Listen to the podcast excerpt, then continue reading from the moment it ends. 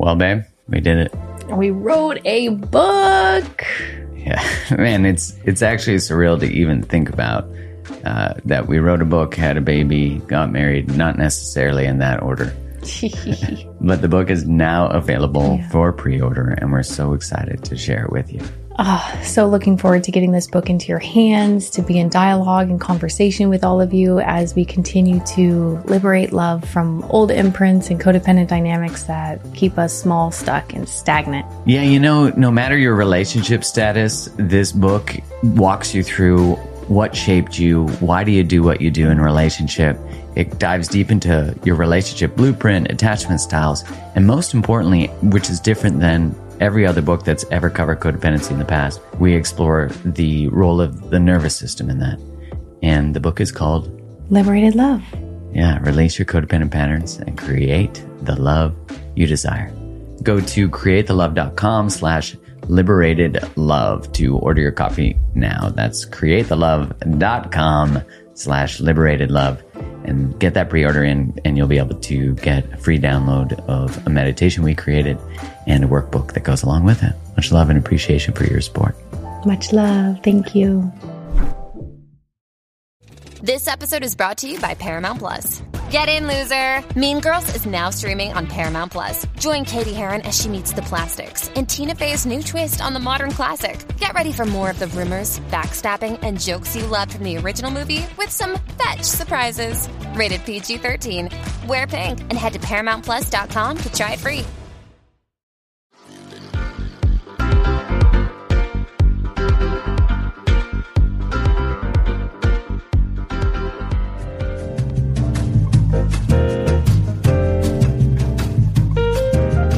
What's happening? How are you doing? You can't tell me because you're listening to this, but that doesn't mean I don't care. Welcome to another episode of the Mark Groves podcast. I am so excited. Always, every week. This is actually one of my favorite things that I do. And that's a real blessing to be able to do that. I am currently in Calgary, Alberta, in Canada. And for those of you who don't know it, it is like the Texas of Canada. That's sort of how I think about it. You know, and this is where I grew up and it's always beautiful to be home. I had an event here last night, and yesterday I thought to myself, or well, you know, previously when I booked my flight, I thought, you know what, I'll catch an early flight, then I can catch up with a couple friends that I haven't seen in a bit. And so I get to the airport for my earlier flight. I mean, 9 a.m. is not that early, but you know, for those early birds out there, they're like, try having kids. Yeah, I get it. And I get there, find out my flight's been delayed 35 or 45 minutes. I'm like, okay, I can hack that. Because you know when you book a flight and you don't choose the later flights and you're trying to choose between them, and then the later flights start leaving before your delayed flight? So my flight got delayed again. And so the 10 a.m. flight left as I was sitting there, and then the 11 a.m. and us left at around the same time. And formally, I might have been like, ah, oh, goddamn planes you know, this is bullshit. Airlines are always delayed, which is not totally untrue. And I don't have that perspective anymore. I now very much have the perspective that if that happens, then I'm not meant to be in another place. I'm not meant to be in Calgary at that time. I'm meant to be there later. And who knows if that saves me from a car accident or saves me from something. Just like I remember once uh, being delayed while I was driving home. There was big traffic from a car accident. And um, the delay was not that long, you know, a couple of minutes. And I was later walking and realized that just like maybe one minute ahead of me in the walk, uh, which I had to do later that day, so it was part of my plan um, to orchestrate my day that way. And I saw a car run a red light, um, which I would have been crossing. And I thought, you know, just that delay could have led to me not being in front of that car. So this is the, the serendipitous nature of which we have the opportunity to see life. It's a very powerful way to shift your mind when you stop seeing that these things that are inconveniences might be actually saving you from things. And they also might be putting you in the place of opportunity, putting you in the, the place of serendipity, synchronicity. I really do believe that when you can get into that state, not only do you lower your cortisol because you're not mad at everything, and you're not believing that the world should have worked out differently, that it's not fair to you. You know, there's a great line from Caroline Myss where she says that one of the greatest pains we'll all experience is the belief that we deserved a different childhood than the one we had. That there's this alternate world where we had a perfect childhood, but we got the bad, you know, the, the short straw. And that other world doesn't exist, you know, that, that other life that we believe should, we should have had and we should, should have experienced and should have been given. The moment we believe that, we can't take charge of what has actually happened. If you reject any moment of your life, then you won't be able to learn from it. You won't be able to let it flow through you. And when it flows through you and you can turn towards it and you can say, You hurt me, that hurt me, that sucked, what can you teach me? And that's how we change patterns, is recognizing the wisdom within pain and struggle. You know, I often think about triggers, you know, triggers in conversation, triggers in life, not feeling considered, not feeling understood, safe, loved, all those things. In all of those triggers is an opportunity for mastery of a different way of responding, mastery of a response. And that's where a real brilliant transition happens in our relational life, where we used to build walls, we start to build bridges. In that, that is a moment that we all, um, I think, are continually striving to get through because, of course, our world is filled with triggers, let's be honest. You just have to watch the news. You just have to, you know, open your phone. And not to mention that our phone is a giant space of anxiety inducing overt opportunity. You know, I was reading a thing about how our brains, the same way that they would get rewarded for finding new food and berries, they actually get rewarded for finding new knowledge and using Google. So there you go. I'm not a neuroscientist, but that felt very neuroscientisty didn't it? So, all right. Well, this week, speaking of that, I think that a lot of us really want and are probably on the journey, as I am continuously, of discovering who we are, discovering what we want, discovering is this me that is choosing this life, or is this the life that I've been told to choose? I think we all wake up at some point to some things, not all things, but to some things that we chose that were not necessarily what we actually wanted, and things that we chose because we thought we were supposed to. Now, the other day I was reading a comment from someone on Instagram, and it said, um, she said that I just need to figure out who I am. And to me, that's sort of a, a different way of looking at things. I see it as you just need to figure out who you are not. You need to learn what things that you learned are not actually authentic expressions of you. And the only way you'll really know that is by feeling within yourself when you say something or feel a thought or a belief if it actually resonates with your soul. If you don't actually know how to connect to your soul, your heart, your being, meditation is a great pathway to do that. Insight Timer is a great app to use that. You can learn how to meditate on there. Meditation is also a great practice to help you in a relationship because between that trigger and response, you massively extend that space just by practicing the art of meditation. So, if you want to dive deeper into that relational stuff, my partner Kylie and I had have created a six week course that's called How to Create the Love. And it is about diving deep into your patterns, your beliefs, all how you show up in relationship today, reparenting the inner child, learning how to master boundaries, communication, attachment style, all of that jazz. It's very thorough and it's amazing value. It's, it's, we've already had about 500 people go through it and just spectacular results. And all you have to do is go to bit, B-I-T dot L-Y slash create the love. So bit.ly slash create the love. And sign up soon because the uh, course actually starts on July 8th. So you just got to get in before the 7th. And speaking of all of that, of like this discovery and this unfolding, the guest that I have this week is a good friend of mine named Leah Brathwaite. And I don't want to give away everything, but Leah um, grew up in a religious home. And I think a lot of us struggle with the traditional things that were taught through the doctrines of religion that don't always feel loving or unconditionally loving. And I grew up Catholic. I often refer to myself as a recovering Catholic. And a lot of my teenage years were practicing figuring out why some of the things I was taught felt so shame inducing and guilt inducing, but didn't actually make me feel good in my being. That there wasn't this space for unconditional love and for acceptance and for errors. And that that has been a really important journey, and I think one for everybody is what is your spiritual practice? We don't choose our spiritual practices till we do. You're born into it. When you think about it, is the spiritual practice you were born into the one that actually resonates with you?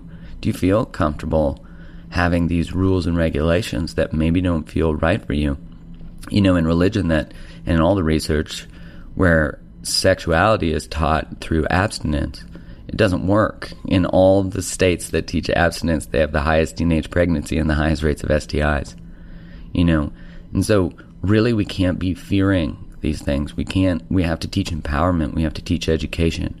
We, you know, and this is interesting in Europe, they start to teach sexuality and sex ed in when kids are four, but they do it from a progression. You know, they're not like telling a four year old like this is a breast and this. You know, they're talking about it in the rate of what their understanding is capable at that time. But what's interesting is they don't teach the subject of sex separate of relationship. So they teach sex relationally, that it's a relational aspect, sex and intimacy. And that's separate of what we do in North America. And the rates of teen pregnancy and STIs is much higher in North America than in Europe. So it tells you that they're doing something right. So, in light of all that, my friend Leah grew up in a religious household and she unfolded her life and did the process of figuring out who she is. She wrote a really beautiful book that goes through her journey. We talk about all of this. I'm really excited for people to hear this because I think this is stuff that needs to be talked about more. This unconditional acceptance of being human and failing and making mistakes and rising from that, but still being loved, not losing your community and your family because you are human and you made decisions from a lower level of awareness. You know, we make decisions at 20 that we'd never make at 30. I mean, gosh, that's definitely true for me. So, without further ado, uh, I'm really excited to share with you this episode. And if you could, wherever you listen to this, give me a five star review, that would be amazing, and leave a written review. That's so helpful. And I hope to see you signed up on the course. And we get started on July 8th. So make sure you go to bit.ly slash create the love. And without further ado, here she is. And here I am. Have a good week, everybody.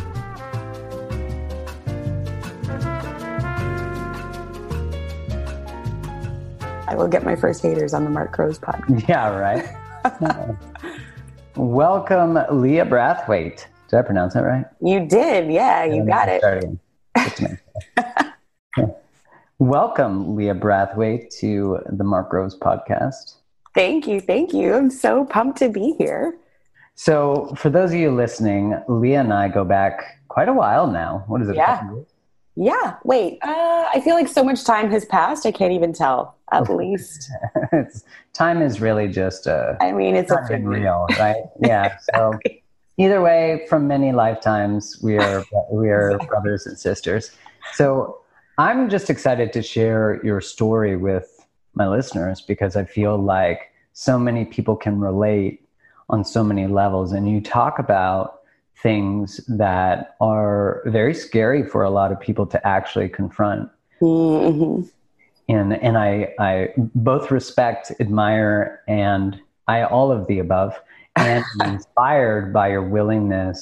Because really, in a lot of ways, and for those people listening, are like, "What the fuck has she done? Like, can we just get to it?" um, in a lot of ways, you know, I remember when you're forging a new path, you're the one taking all the bushes to the face. Oh, totally. And I feel like you took a lot of branches to the head. Yeah, there were a few for sure. Definitely, yeah. so you wrote a book mm-hmm. which came out called A New Way of Life, a guide for transformation from living a lie to freeing your soul. Yeah. Pretty heavy title. It's a fucking title, right? right. okay, so let's just get right into that. So So, in that subtitle of like a guide from living a life, uh, transformation from living a life to uh, freeing your soul, mm-hmm. where did that start? Where what were the lies that you lived within, or or like what layers? Oh my gosh, there were so many of them. But I think it came to a point where I just realized I wasn't living as who I actually wanted to be, and the things that I wanted to accomplish seemed so far outside of where I was able to reach from where I was that I really just needed to figure out who I was and move in a different direction.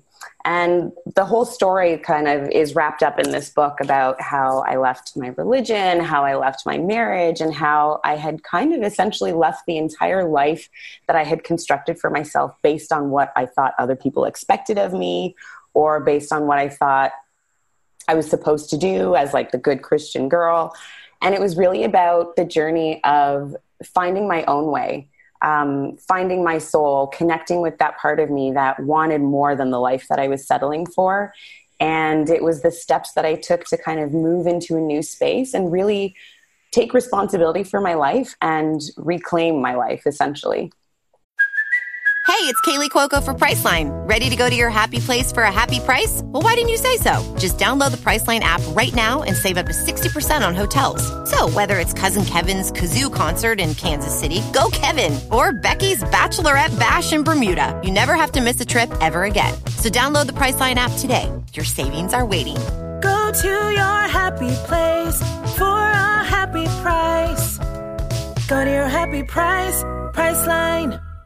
Yeah, and I think so much, like so often, what you're saying about when you you do, you know that saying, um, you can't see the forest when you're in the trees. Oh, totally. Yeah. And and when you're in the life that you've constructed, mm-hmm. and all of a sudden you wake up in that life and you go, "Holy shit, I'm in yeah story." Yeah. That is actually not my story. Yeah.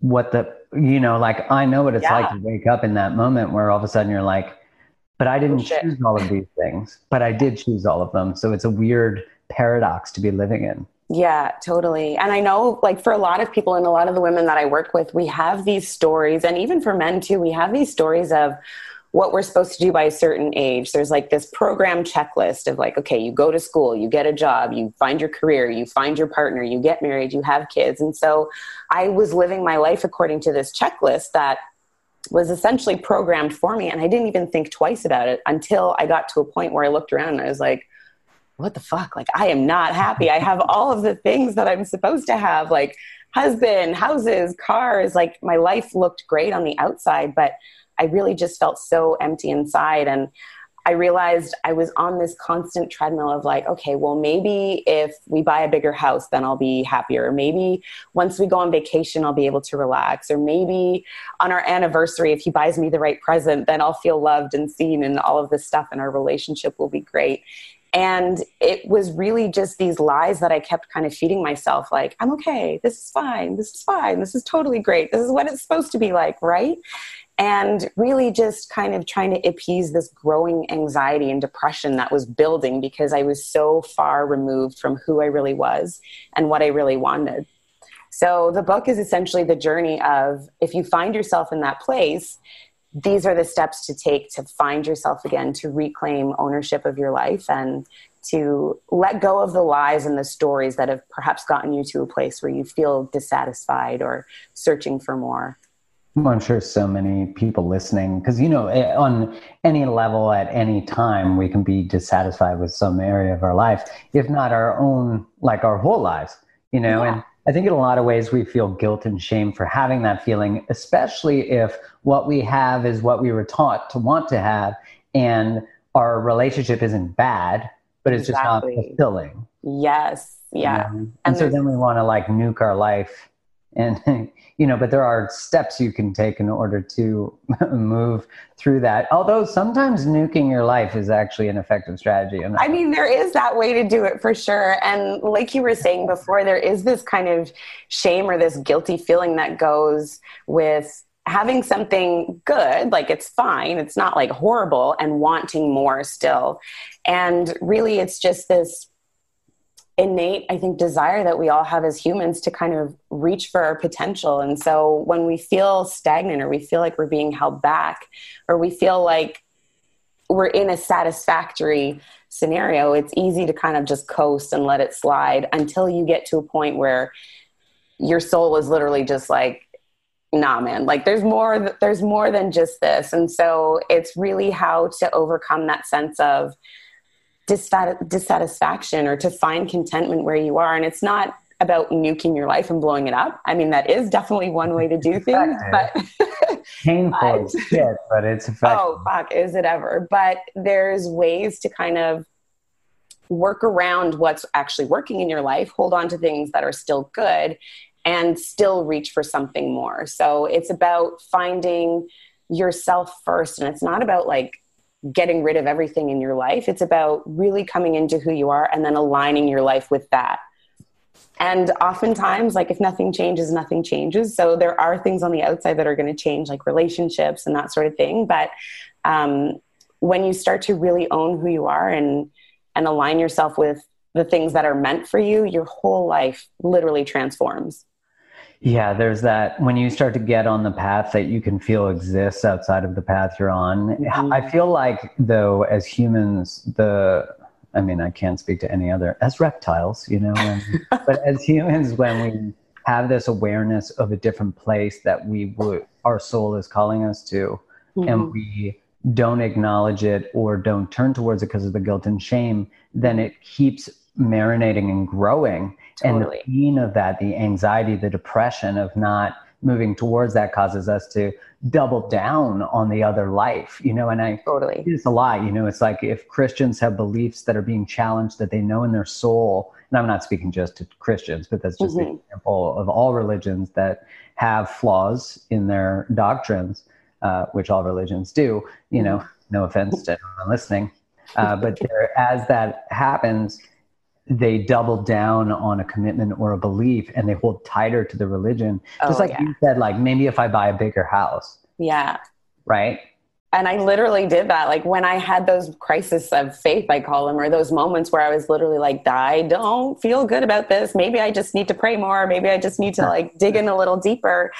And really, that's what it, it, it that wasn't it. The anxiety that I was feeling was this dissonance between the truth of who I was and what I was trying to fit into to basically fit in with everybody's expectations or what I thought everybody's expectations were. So what what were the layers? So you grew up as a Jehovah's Witness, mm-hmm. right? Mm-hmm. And I think J- J-Hos can be called. Is that a, sure, J-Dubs, J-Hos. J- oh yeah, J-Dubs. That's right. That's the acronym. I'm like J-O, that's probably not as great. Uh, but J Dub. Real PC there. yeah, real PC, really. You know, this podcast isn't known for its PC. No, so no. I'm on a roll. So the, so a J a J Dub so as a J, I don't think J Dubs can even do yoga, right? Technically, to the like letter of the religion. It's definitely not encouraged, and it's funny because when I was in college, um, it was something that I wanted to do because I was I went to school for dental hygiene, and it's such a physically demanding job, and I wanted something to like stretch and to release all the the physical tension yeah. of it, and so I had actually started taking a couple classes, and when I let like some of the friends that I had in my congregation know. They were just kind of like, oh, uh huh.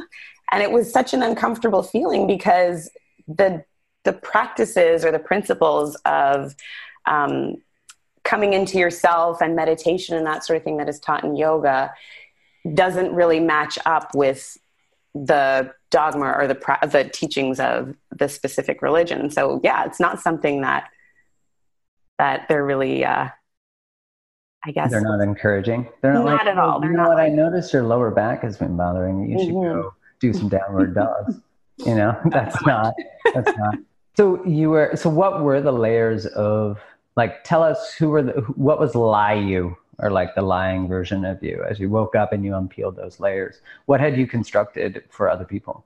Well, I think it was not even just the religion. I think it's something that we all kind of go through as we move through our childhoods. We're bumped by experiences that we can't necessarily um, regulate or understand for ourselves. So, whether it's a parent who doesn't give us attention when we really want their attention, or a kid at school that's mean to us on the bus, we start to create these stories about ourselves and we make these meanings about um, who we are based on how other people receive us. So, these stories began for me, or these lies began really early on, even before the understanding of a religion. And it was the upbringing that I had and the way that my parents' relationship was and the way that um, my family's dynamic was because it was a challenging childhood. And the stories or the lies really started there. It was this um, sense of unworthiness that began at a really young age. It was this sense of unimportance or um, only really being seen when I was performing or only really getting affection if I would do something that would make somebody happy. So the lies began as like becoming a people pleaser, learning to mm. read other people's um, emotions and be what they wanted me to be so that I could get affection in a specific way or um, really be being driven to perform. Like my affection from my dad, especially, came from when I did something that would make him look good. So uh, all of a uh. sudden, it was really this idea of like, okay, if I can just be enough and get good enough grades or whatever it is. So it, it created this whole system that love only comes through work like it's earned. It's not something yeah. that's unconditional. Um, my value was only in what i could provide for others. And this sense of boundaries i had no idea what a boundary was. So i was just like your emotions are my responsibility. You're mad? Okay cool. Yeah. i'm gonna like do something to make you not so mad. Or if you're mad it must be because i did something wrong. So i grew into this whole story or these lies of really not having my own sense of identity and looking outside of myself for validation, for affection, for any of my needs being met. They were really tied up in, in other people. And then on top of that, having a really suppressive religion that kind of doesn't govern any sort of independence. It's you don't you're just a human and you don't know how to regulate yourself so you need this religion to kind of tell you what to do that really negates any sense of autonomy over your life or any sense of ability to um, really make your your own path in life or really kind of forge your own way. So all of those things kind of compounded into this one moment where i realized i felt like i was in somebody else's life. Like i had a moment where i was just like what have i done? Mm-hmm. like i'm looking around. It looks like i should be happy on the outside, my life looks perfect. Um, but I was just so empty inside because I had no idea who I want, who I was, and I I really had no idea what I wanted out of life. I was just kind of going through the motions of what I thought being a human in society was. Survivor 46 is here, and so is On Fire, the only official Survivor podcast. And we have a twist this season. The winner of Survivor 45, Dee will be joining us every week. We're going behind the scenes of the biggest moments, the how and the why things happen, and the strategy and analysis you can only get from someone like me, a Survivor winner. Listen to On Fire, the official Survivor podcast, wherever you get your podcast. Yeah to be able to recognize that like all of your needs have never been acknowledged or even sought after yeah you know and, and that happens so much when we have a childhood where our needs are not even important because we had like an alcoholic parent an angry mm-hmm. parent a sociopathic parent like whatever it is where mm-hmm. all of a mm-hmm. sudden our survival strategy is to either not be seen or to be high performing yeah. you know become a perfectionist i mean there's many survival strategies but yeah to be a troublemaker you know mm-hmm. there's so many different ones i'm wondering what was the response if you didn't perform like what was the cost of of like not achieving or not being perfect or not any of those it was really just not being seen. So there was this weird tension that I had of really wanting to be seen. Um, and I guess like you can attribute it to middle child syndrome, whatever you want to call it, but yeah. just feeling like I didn't really fit in anywhere and I didn't really know how to meet my own needs or to have my needs met. And so if I would perform, then I would get at least a bit of affection. And then if I didn't, I would just be completely ignored. And so it was this tension of, but then if I perform too much, then others wouldn't look so good. For instance, like my brother or sister would suffer. We like the emotional landscape of my home was um, challenging for sure to navigate for a kid. Even as an adult, sometimes I'm still like, well, there were some things that I'm like, that was it's really confusing. And I love my parents both dearly. Like I know that they've done the absolute best that they could with what they with what they had, but it really just made for a confusing dynamic in my own mind of like, where do I fit in and how do I navigate in the world? Like it just I I didn't feel like I belonged anywhere. Like don't shine too much. Exactly. Don't, don't under don't underperform and don't overperform. Exactly Stay in the space that makes other people feel safe and yeah. also you feel seen. Holy shit. And then you couple that with the religious messages of like be good. Mm-hmm. and if you're not good with quote unquote yeah. Um, then what like what's the consequence that's the narrative that's gifted to you uh, if you're not good? Well essentially there's um, just this permeating sense and i'm speaking from my own experience in this religion but it's just a sense of really not allowing yourself to question too much. So if there's something that you don't agree with it's better to just kind of keep it to yourself do some more research figure it out read some books that are published by the organization Ooh, and it'll kind of like yeah, so it just kind of keeps that loop going. And the idea of questioning or the idea of pursuing anything for yourself was really just like looked at as something really selfish. Like essentially your your life in this lifetime is to dedicate yourself to god and then the next lifetime you'll be in paradise and it'll be wonderful but for this one it's so good you know put yeah. in effort now and so it creates this dissonance between our natural instinct to want to grow and expand and to like see what our potential will allow for us and this idea that doing that is selfish. And so again it was that tension between like shine and do good but not too good because then that is too self-centered and and it takes away from from your ability to really serve in in a in a I guess, in a greater capacity as far as religion is concerned. So there was always this tension between what I felt really deep inside that I couldn't really put words to and what I was being taught. And it essentially ended up in like a huge amount of anxiety, a oh huge oh amount God. of depression. Yeah. And really, this moment where I was like, okay, enough. Like, I'm tired of feeling like stuck between these two systems that that aren't really serving me. Like they don't feel like home. Yeah. yeah. So how do you begin? Like, how did you label that there was a part of you that actually needed to create a different life? Like, how do you label that when you're in the forest?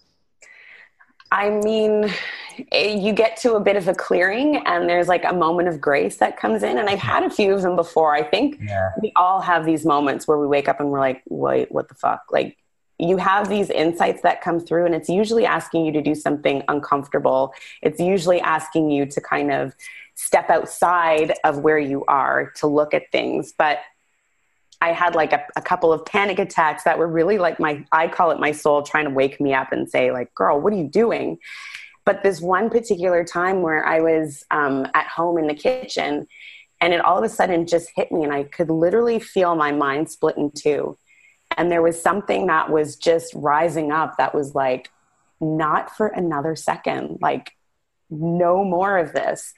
And it was almost like I was witnessing two parts of myself. And essentially, I was. It was this deeper part of myself that was like, you have been living this lie. This is not who you are. This is not actually what you want. And you've constructed this, like, look around. And as I looked around at this beautiful home that we had just built, I had the perfect kitchen. I had all the appliances I I fought for. Like literally everything was the way I wanted it. appliances are like part of our perfect life. Like Oh my gosh, this fridge though. that a fridge can be hot. Like a fridge can be so sexy. Oh my god, I still think about this fridge. I'm like, oh, as if I let that that go.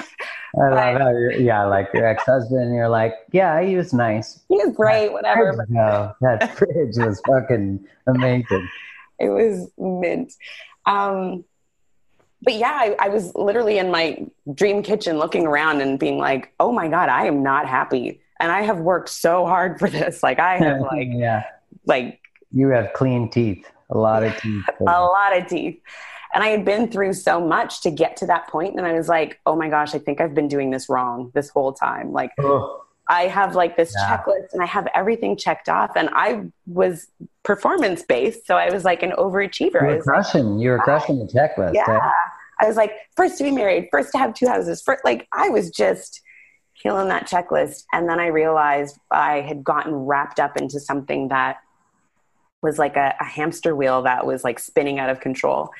And that was the moment where I was like, okay, I have a choice. Like I can pretend that I'm not experiencing this awakening, breakthrough, breakdown, whatever you want to call it, and just carry on as like I Yeah. have been. Go get some antidepressants and some anti-anxiety drugs, and Yeah. we'll just Call we'll just yeah, we'll just what is that uh, drug that got really famous in the '80s? The antidepressant. Ooh. Prozac. Prozac? Yeah. Yeah, I'll just Prozac this shit. It'll be Not even that. I was like, I'll just go to HomeSense and buy new pillows and then I'll be fine because the living room will be updated and fresh. Um, yeah. he was Yeah. like, my life not updated and fresh pillows though. but that living room. And it was all about the appearance because, like, in my household, it was essentially like we were the perfect family on the outside, but inside behind closed doors, it was a shit show. So I was used to just being like, smile, everything's Yeah. great, the house is beautifully decorated, but the feeling inside was just sheer emptiness. And so it was literally a moment where I was like, terrified because I didn't know what was on the other side of that feeling. I had been so good at pretending for so many years. I thought, mm-hmm. okay, I can keep pretending, but what is this going to look like 10 years from now? Like if I'm already at this low Yeah. level, so anxious, feeling depressed and empty, and I have all the things, like how much longer can I do this for? Well, and it's like the snowball just Oh, yeah. bigger and bigger. And I know what it's like to wake up in the momentum, you know, to like be making decisions that have futures associated with them, Yes. that are futures we know we don't necessarily want. And Mhm. so it's like anxiety town, of course. oh, yeah. And at the same time, this like feeling of doom, like Yeah. I can't possibly undo all of this. I've I've already put the deposit down. I've already, you know, like fuck. Oh my gosh, that that's the story that I was telling myself. And for so many major decisions in my life, I was like, well, I mean, I don't love cleaning teeth, but I just spent 2 years and a whole shit ton of money on it, so I might as well make the best of it or I've been in a relationship for this long and it doesn't feel right, but the next step is to get married because family pressure, religious pressure, like pressure, pressure, pressure, and just mm-hmm. buying into these ideas that are not really our own. And then you realize, you look back and you're like, well, now everybody showed up for a wedding and I can't send them all home. Like they bought gifts, or now I have this mortgage. I can't just blow up my life because I have responsibilities. And so we dig ourselves deeper into these lies that we don't even want to believe. And then, and then it's like, okay, now what? Where do I go from here? When it's so hard to have that conversation safely with people we Yeah. know because Yeah.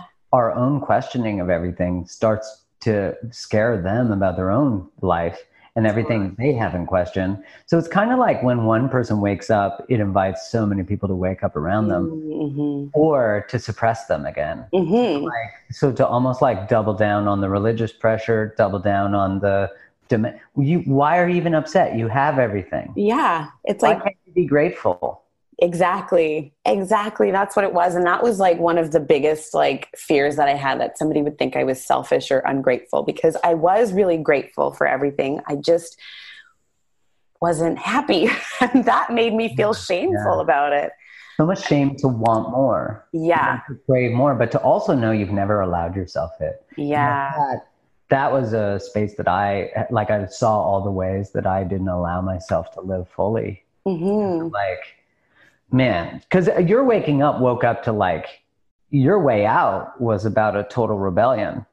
Like it, In so everything many that was demanded of you required a complete rebellion. Yeah, in so many ways. Um, and it first started that moment in the kitchen when I'm like putting away groceries, and my husband at the time walks up and he's like, What the hell's going on? Because I literally had this panic look on my face of like, something's happening and I need to make a decision right here, right now. And I chose to speak up instead of being like, Oh, I'm fine, it's great. Like, whatever, like I usually did. I was like, I think there's something wrong and I think I need to see a therapist. And he was like, Okay.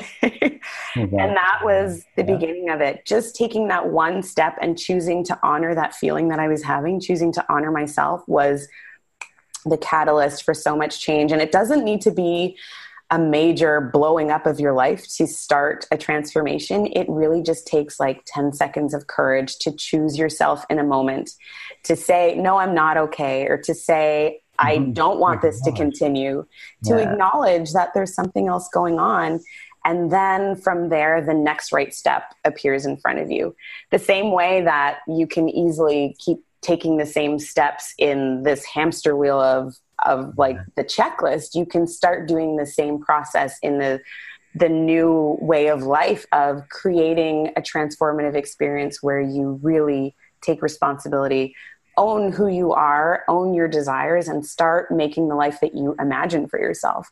Because for years I was like, this can't possibly be it. Like, this is it. This I is got living? everything I was. So, that Yeah, actually was like- I felt, you know, after I got engaged, and I had the best human as a fiance, just such Mhm. a tremendous human. And I remember thinking, like, I achieved all the things I was told to want, and I Yeah. don't feel. I feel empty. Yeah. And So I think worse. like claiming that truth for the first time instead of because what I did is I then went on a research mission to figure out what was wrong with me. Mhm. Oh, I did couldn't too. accept what was going on and that I Yeah. couldn't appreciate what I had and I was told. I was afraid to grow up and Yeah. uh, Peter Pan syndrome, all the things, Yeah.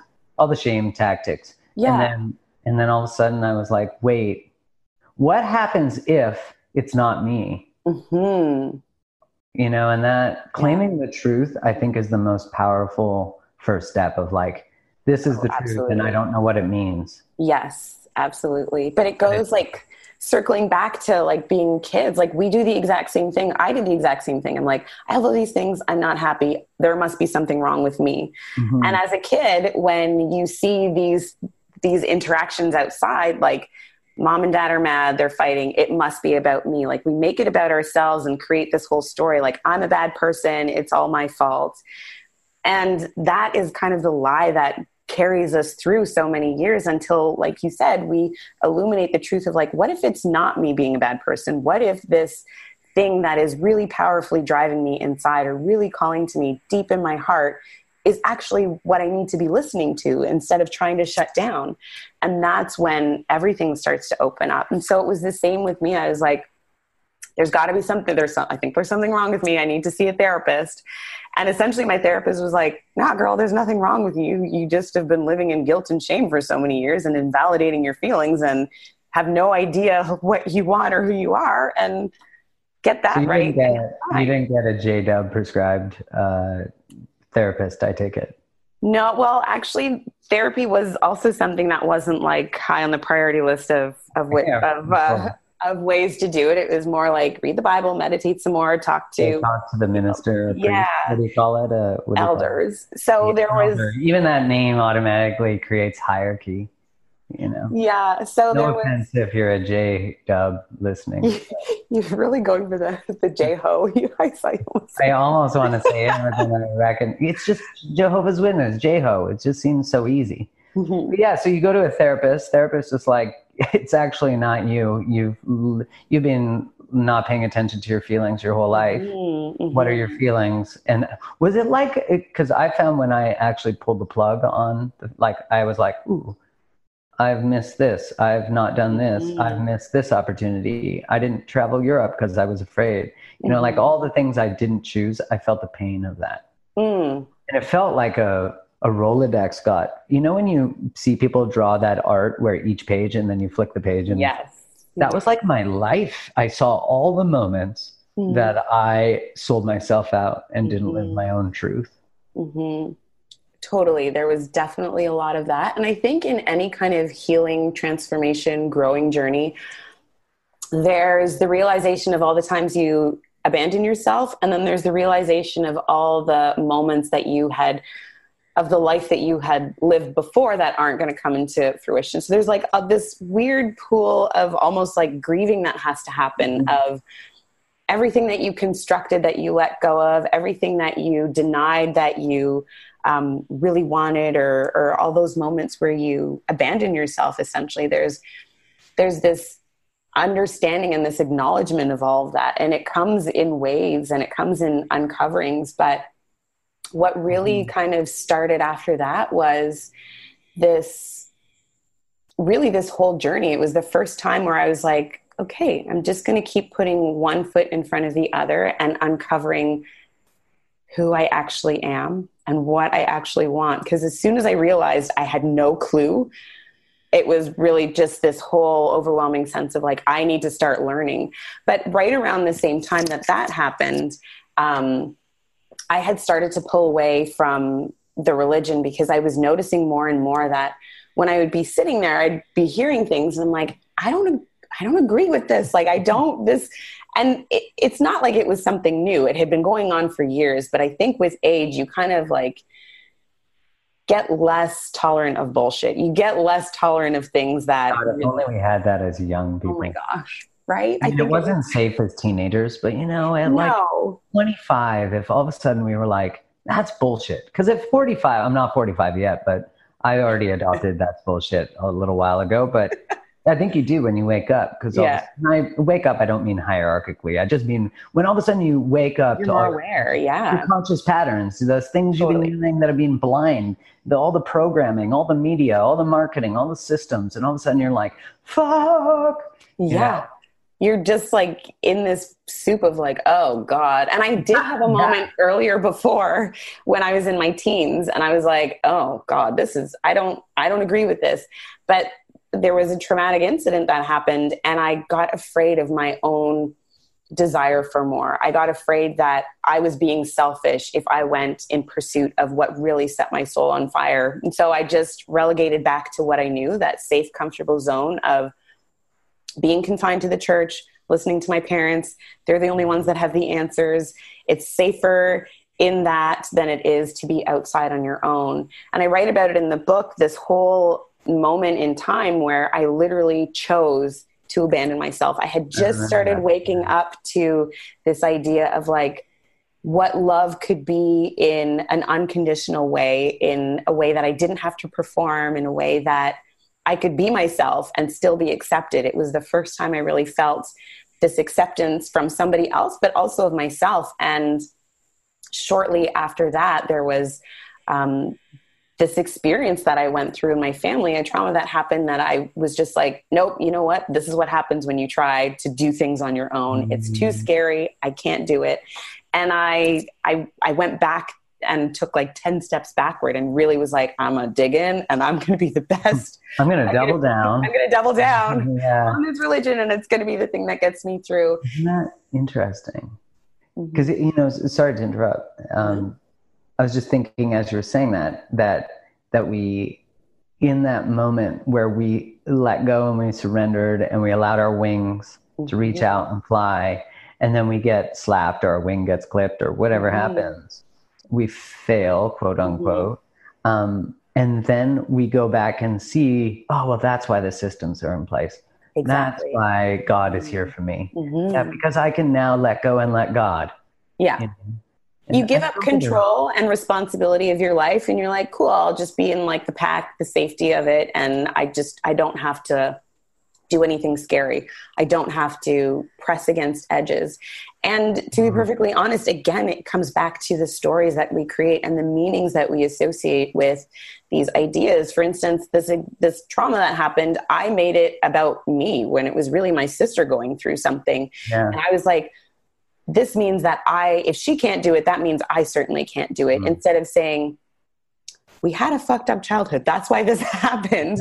It was it wasn't me that was bad. It wasn't her that was bad. It was just that she had bought into so much pain that she was trying to get out of it. And again, it comes back to w- what lies we choose to believe in. And the truth of the matter was, she was going through something that was allowing her to expand into her potential.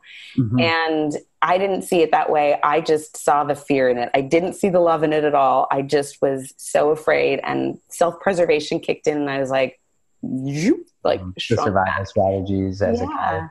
Yeah. And I think we do that so often. Like we're afraid of our dreams because they are uncomfortable because there is a potential for pain on the other side of them. And so we keep ourselves small. We hold ourselves back in these safe areas that don't necessarily feel great but at least we know them.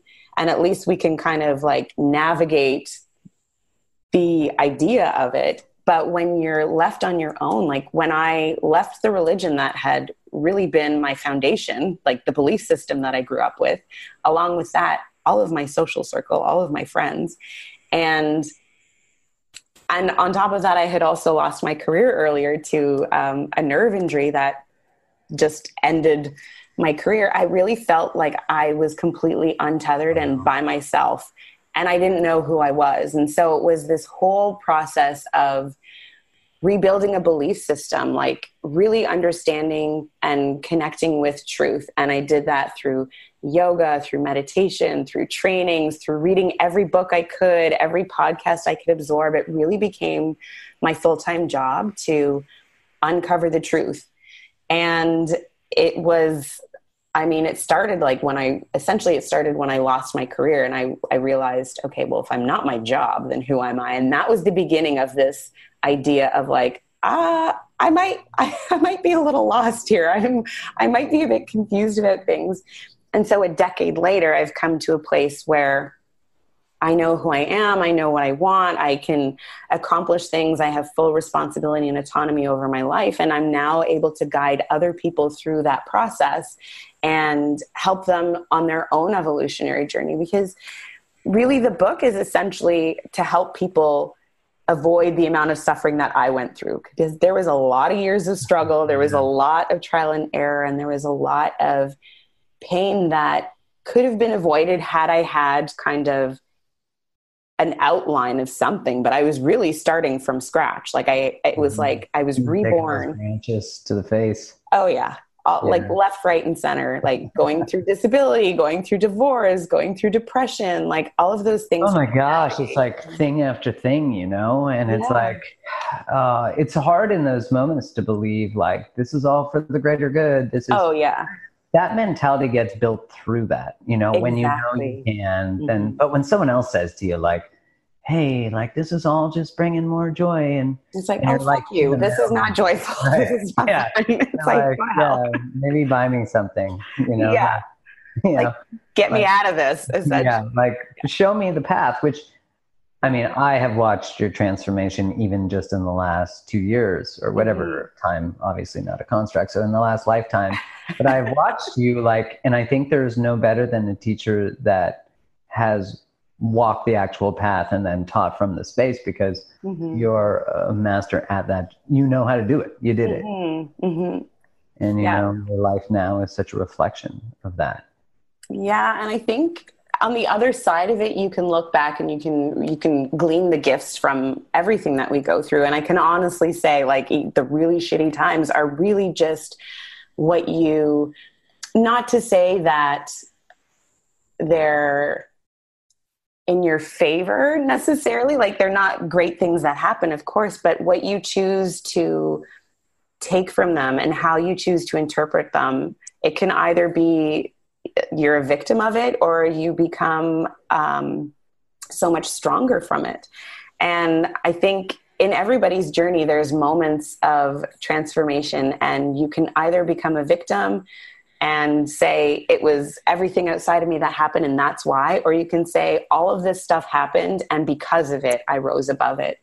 And it's really a matter of choice, like how you choose to look at things, how you choose to um, move forward through things can either empower you or disempower you and it's up to you to choose how you want to see it Yeah, I always think now, like this was not my perspective at 27 when my life Mhm. melted. Mhm. Uh, but I think now, and and probably for the last 10 years, maybe, Mhm. um, I have had the perspective when I'm in pain and in a shift or Mhm. in a lesson or in the shit Yeah. that I'm like, something greater is unfolding for me. And and from me. Like Yeah. a greater version of me is being birthed. And I was listening to Abraham Hicks.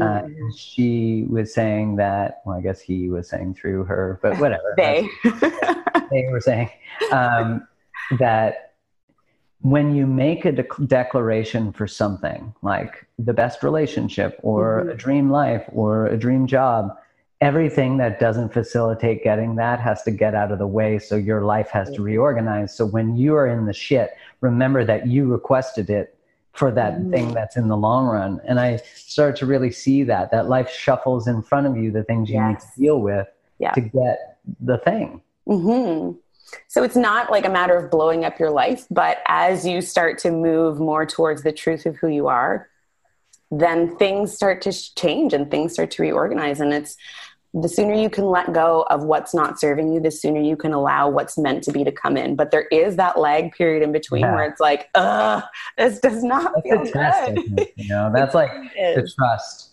you know, the knowing, the trusting God, the trusting the universe, whatever Yeah, your belief totally system is, Yeah. you know, and it's that, you know, I, I remember hearing Alan Watts talking the message, one of the really beautiful messages that I heard from him was that you sort of only know God when you know choice. Mm, Like you know God when you know free choice. free will. Exactly. Well, that's was like the whole point. brilliant. right? Exactly. Like, Yeah, that's actually the whole point. But there's also this idea between like head knowledge and embodiment of it. Like you can read a book and and for many years I was like, okay, I read this, that makes sense to me. But when you walk through it and you experience it, that's when you embody it and you know it as truth. Like you you know the sound of truth because you'll have like a visceral reaction to it. You'll have something that resonates. You'll be like, oh, that hit me, or it'll make you have an aha moment or whatever you want to call it and that kind of gets processed in one layer. But then when you apply that and you take that knowledge and walk through it and that's what happens in these dark times. That's what happens in this in between space. I call it in the book the caterpillar goo stage where you're like this squishy little caterpillar that is entering this cocoon of transformation because you you just have a sense that something on the other side is great. You have no idea what it is.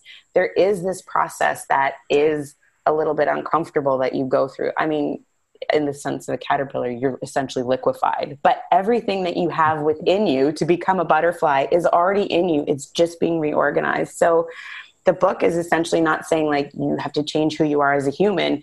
It's you have to uncover who you are as a human. So everything you need to get everything you want in your life for all of your dreams to come true is already within inside like it's already inside of you. You have it in you. You just need to remember that it's there. And the whys that we pick up on the way to becoming adults that are able to kind of be self-governing humans in society those are the things that change. Those are the um, that's where the real transformation happens. When you start to recognize them for what they are their their stories their lies their ideas about yourself that aren't actually the truth that's when everything changes. And Mhm. that's when true transformation happens you separate your truth from or the truth quote Mhm. because that's so specific to a person um, from the collective truths you've chosen to participate in. Exactly. You yeah. know and that because there's obviously some things we're taught that are really great you know some Yeah, oh gosh, yeah. um, but most of the things of like wanting to please everyone around us or get our self-worth through the validation of other people Mhm. you only realize when you've spent your life doing that that you never really sought your own self-worth. So it's always in the Mm-hmm. hands of your relationship in the hands of your father or mother's approval or both or in your religion's affirmation of your being a good person Mhm. you know, as opposed to knowing you're innately a good person and you can have sex before marriage. Or like you know? Yeah.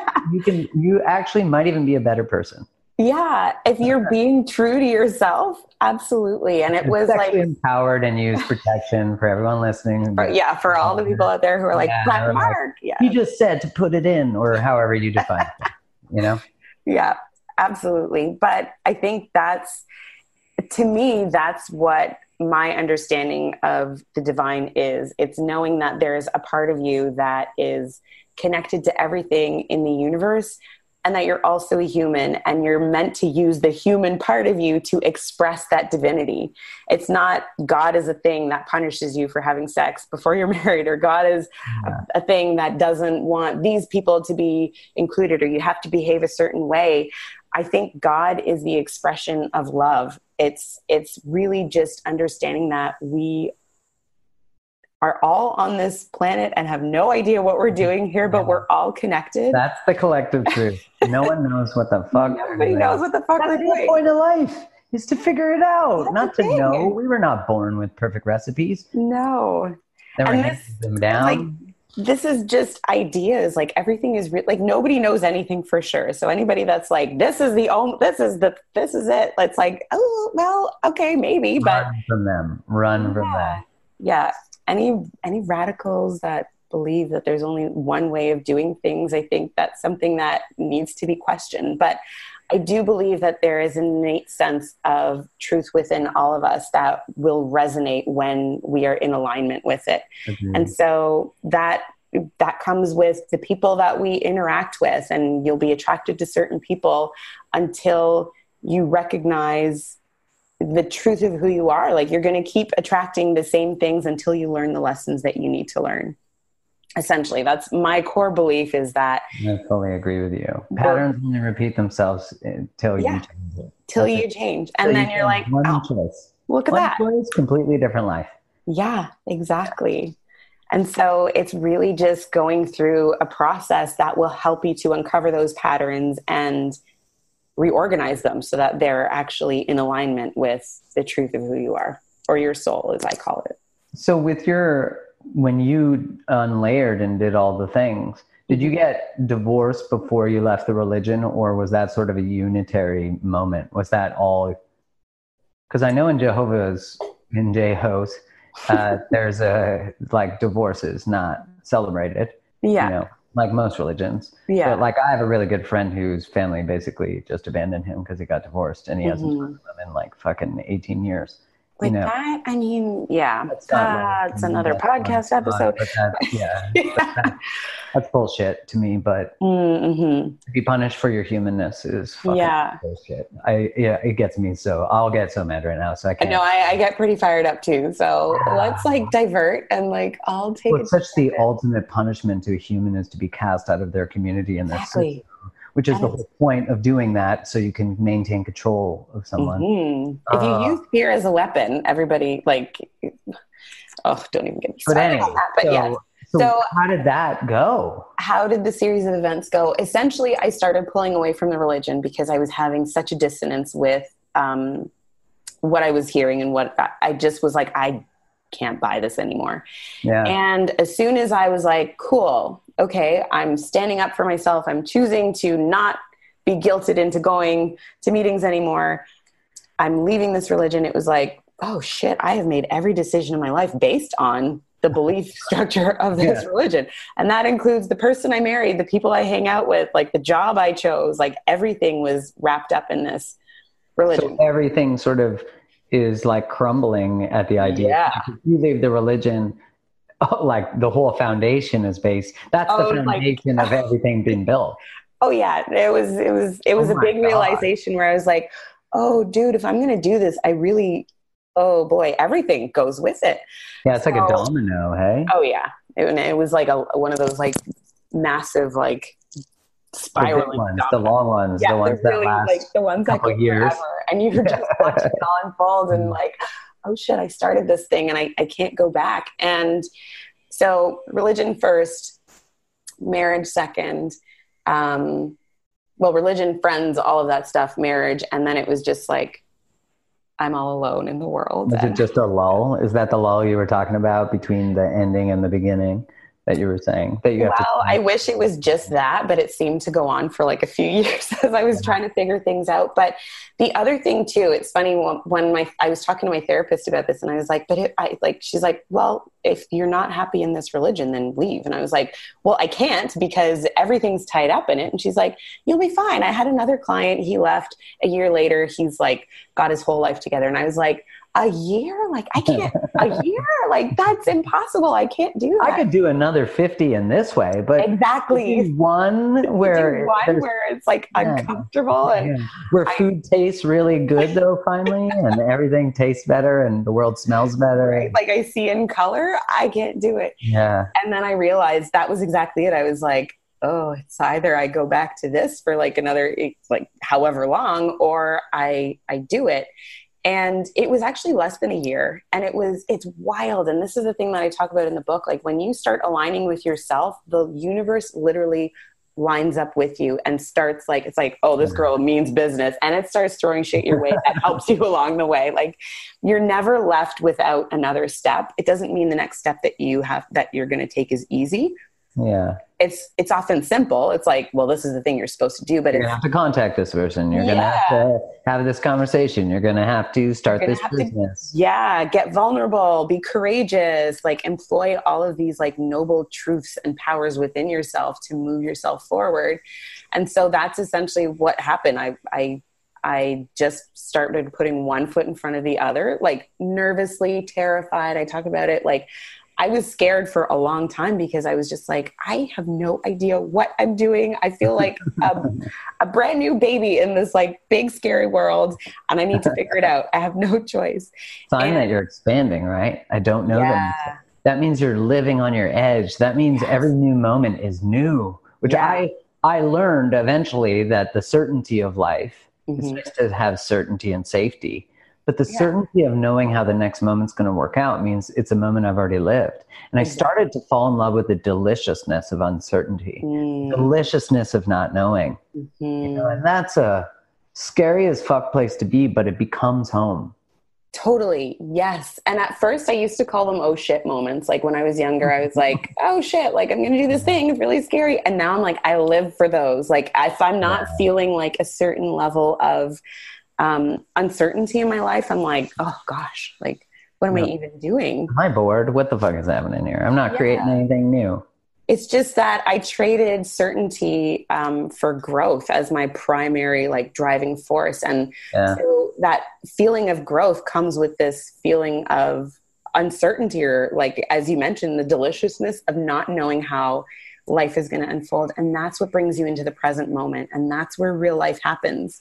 Like you can't change anything in the past. You can't do anything about what's in the future but you can affect it by the moment that you're in right now. And so the more you can kind of get settled into that space of not necessarily knowing exactly how it's going to turn out but allowing it to like allowing life to move through you that's when mm-hmm. things get super exciting. But it takes a little bit of like maneuvering and understanding and learning to find certainty within yourself so that you can confidently stand in that moment not knowing how it's going to go and still own it and still like be moving in the direction that you have as far as the vision for your life is concerned.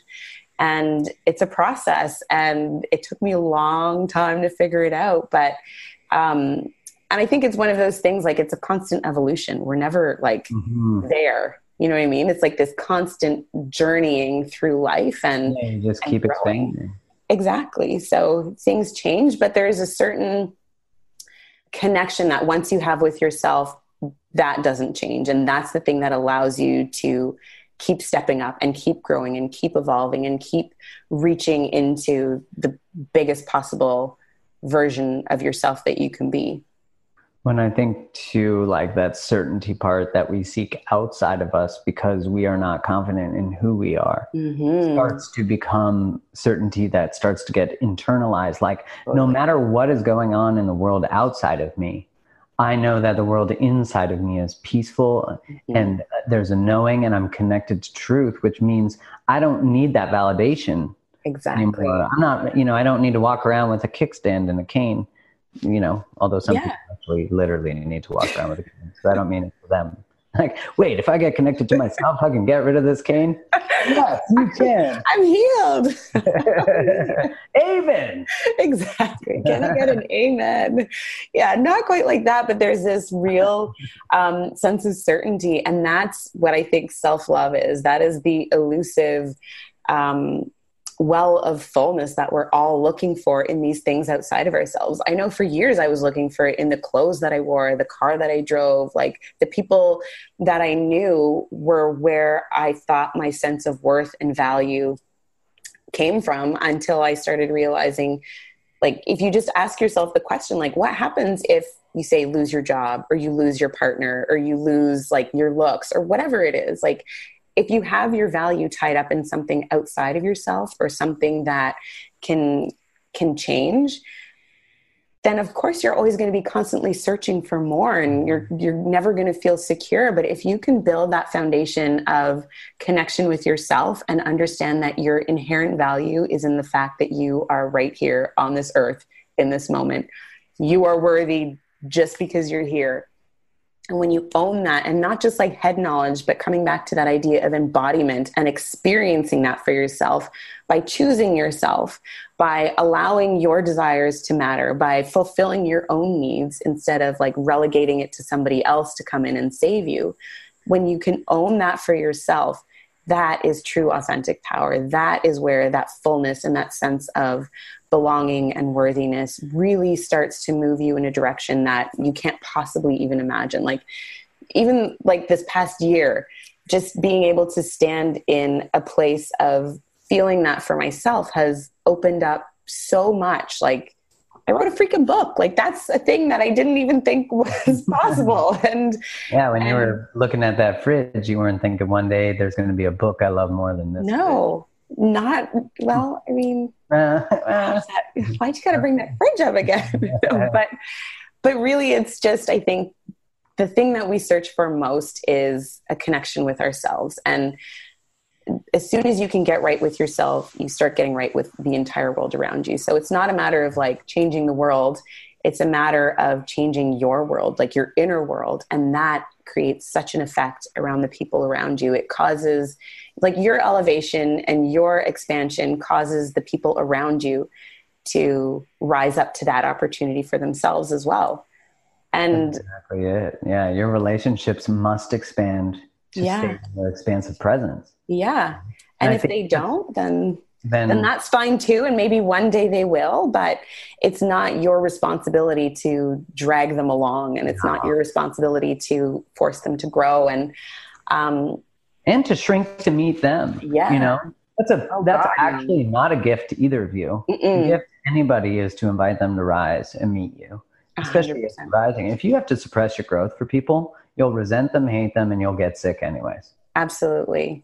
Absolutely. And I think that, like, as far as energetics are concerned, like, that's the cause of a lot of sickness, like physical ailments, is just this oh, sure. denial yeah. of our, our need and our, our predisposition for growth and expansion. I was listening to Caroline Myss the other day, uh, her TEDx her. talk, mm-hmm. and she said she had one line that I just loved. I know she's like um, she's like Judge Judy meets Eckhart Tolle. Oh gosh, she's like just such a yeah. She's yeah, like straight fire. Oh yeah, yeah. straight fire. It. That's exactly it. Yeah. I'm a little. I might have her on the podcast. I'm a little nervous. The fire she's going to burn me with. Yeah. really. Excited. I'll pray for you, Mark. No. Yeah. like you curse because you're insecure. I'll be like, damn it. you see it. but yeah, she she said in her TEDx talk, if there's one thing I've learned in my however many years, I think 50 or 40 years of healing mm-hmm. work, it's that liars don't heal. Mm, truth. Yeah. The body is not meant to hold a lie. Mm-mm. And she has a great book called Why People Don't Heal. And she goes more into that. Um, mm-hmm. That we can like make exchanges, you know, like mm-hmm. I'll stay together for the kids till this time. And the body mm-hmm. might, the soul might be okay with that agreement. But if you break that agreement further, you will get yeah. sick. So she has oh, like absolutely. God, she's she's fire. She is an incredible, incredible woman, and she's like she's changed a lot of things as far as I'm concerned, like in my own life, just reading her work. But I believe that so deeply that the denial of ourselves is not something that goes unnoticed by our bodies. Like our physical bodies pick, like every cell in our body picks up on the resonance of whether or not we're being truthful to ourselves or not. And the more in tune you get with yourself, the more you start to feel like, oh God, that doesn't feel good when I'm like saying yes to something that I know I don't want to actually do. And you get so uh, sensitive um, to the truth, essentially. It's it's a beautiful thing, and it's also like, ah, damn it, because it makes you it makes you rise up and and do things that are challenging, but yeah, you're courageous enough to do it. Level. Yeah, yeah, absolutely you know, awareness births responsibility. Sorry. Totally. You know, I, life was easier when I could just do a shot of tequila and dance on a speaker. But, but was it really like? Ugh. I mean, I didn't know it could get better. at the time, that wasn't so bad. You know, make out yeah. the store. Yeah. You know, get lost in a bottle of beer. I mean, obviously, life was pretty empty at the time. But hey, you know, you had some rap music playing in the background. I felt pretty good for a moment and you could just drink some more you know what i mean and then you get into these cycles of like substance abuse or like you were saying before like you double down on the things like on your coping mechanisms in a in a big way to get you through that feeling of emptiness i always think of it like we try to meet needs with wants so mm-hmm. like we need security so we buy more things mm, or we totally. need you know or we need security so we we demand engagement or we yeah. demand we have a baby yeah like we meet yeah. needs with wants, and it's a dangerous thing to do, but it's what we're taught to do because we have a whole marketing system that's built to make us replenish our nothing, our feeling of lack. Totally. And then you get to the point where you're like, well, now what do I do? Because I did all this stuff to like fill it up, and I feel like I have to blow up my life essentially. So yeah, it's like this weird cycle that we get ourselves into, and it's like, ah, how do you get out of it? Well, your book is beautiful. Thank you. Thank you. I, I had the pleasure of reading it a while ago now. And yes, and writing the foreword for it. And that was also really beautifully done. And I know I said it before, but I, I super appreciate it. It was so beautiful. Oh, it was such an honor. Such an honor to have the opportunity to uh, um, participate in your journey and to continue to just like watch you unfold and expand. And like you said, the, the momentum of the universe just like carrying you and propelling mm-hmm. you and giving you what you need when you need it. And yeah it's pretty wild and pretty magical. Like life gets pretty good when you do when you decide to to do the work and dig in and be courageous enough to allow yourself to really be who you are. So how where can people find you? What do they do? Well all, the, um, all the places. leahbrathwaite.com is my website. My actually Better spell that out. website It's all 26 letters of the alphabet. Oh, um, so L E A H B R A T H W A I T E dot com. Um, you can get the book, you can get my program, um, get in touch with me. All of the good stuff is on there. And I'm most active on Instagram at leah.brathwaite. And yeah, I love to connect with people. So yeah, if anyone is going through something along those lines and needs a shock to the heart, no problem. we'll do that. And your book is A New Way of Life, a guide for transformation from living a lie to freeing your soul. That's it. Yeah. Well, thank you for sharing how to do that and give us a little taste on that people can survive when they blow up the very foundation of their life and yeah if i could do it anybody could do it absolutely and it's required you know the mm-hmm. world needs you in your truth the world needs you in your essence the world needs yeah. you in that because that invites everyone to that space and although transformations are painful they are invitation yeah. you know for everybody around and that's why like one change life changes fucking so many lives. Oh, absolutely. It's a ripple effect. Like the more love you have for yourself, the more love you are able to extend to others. Like you can only meet somebody as deeply as you've met yourself. And when you do that, literally everything starts to transform. Well, thank you so much for being on today. Thank you. It's been such an honor.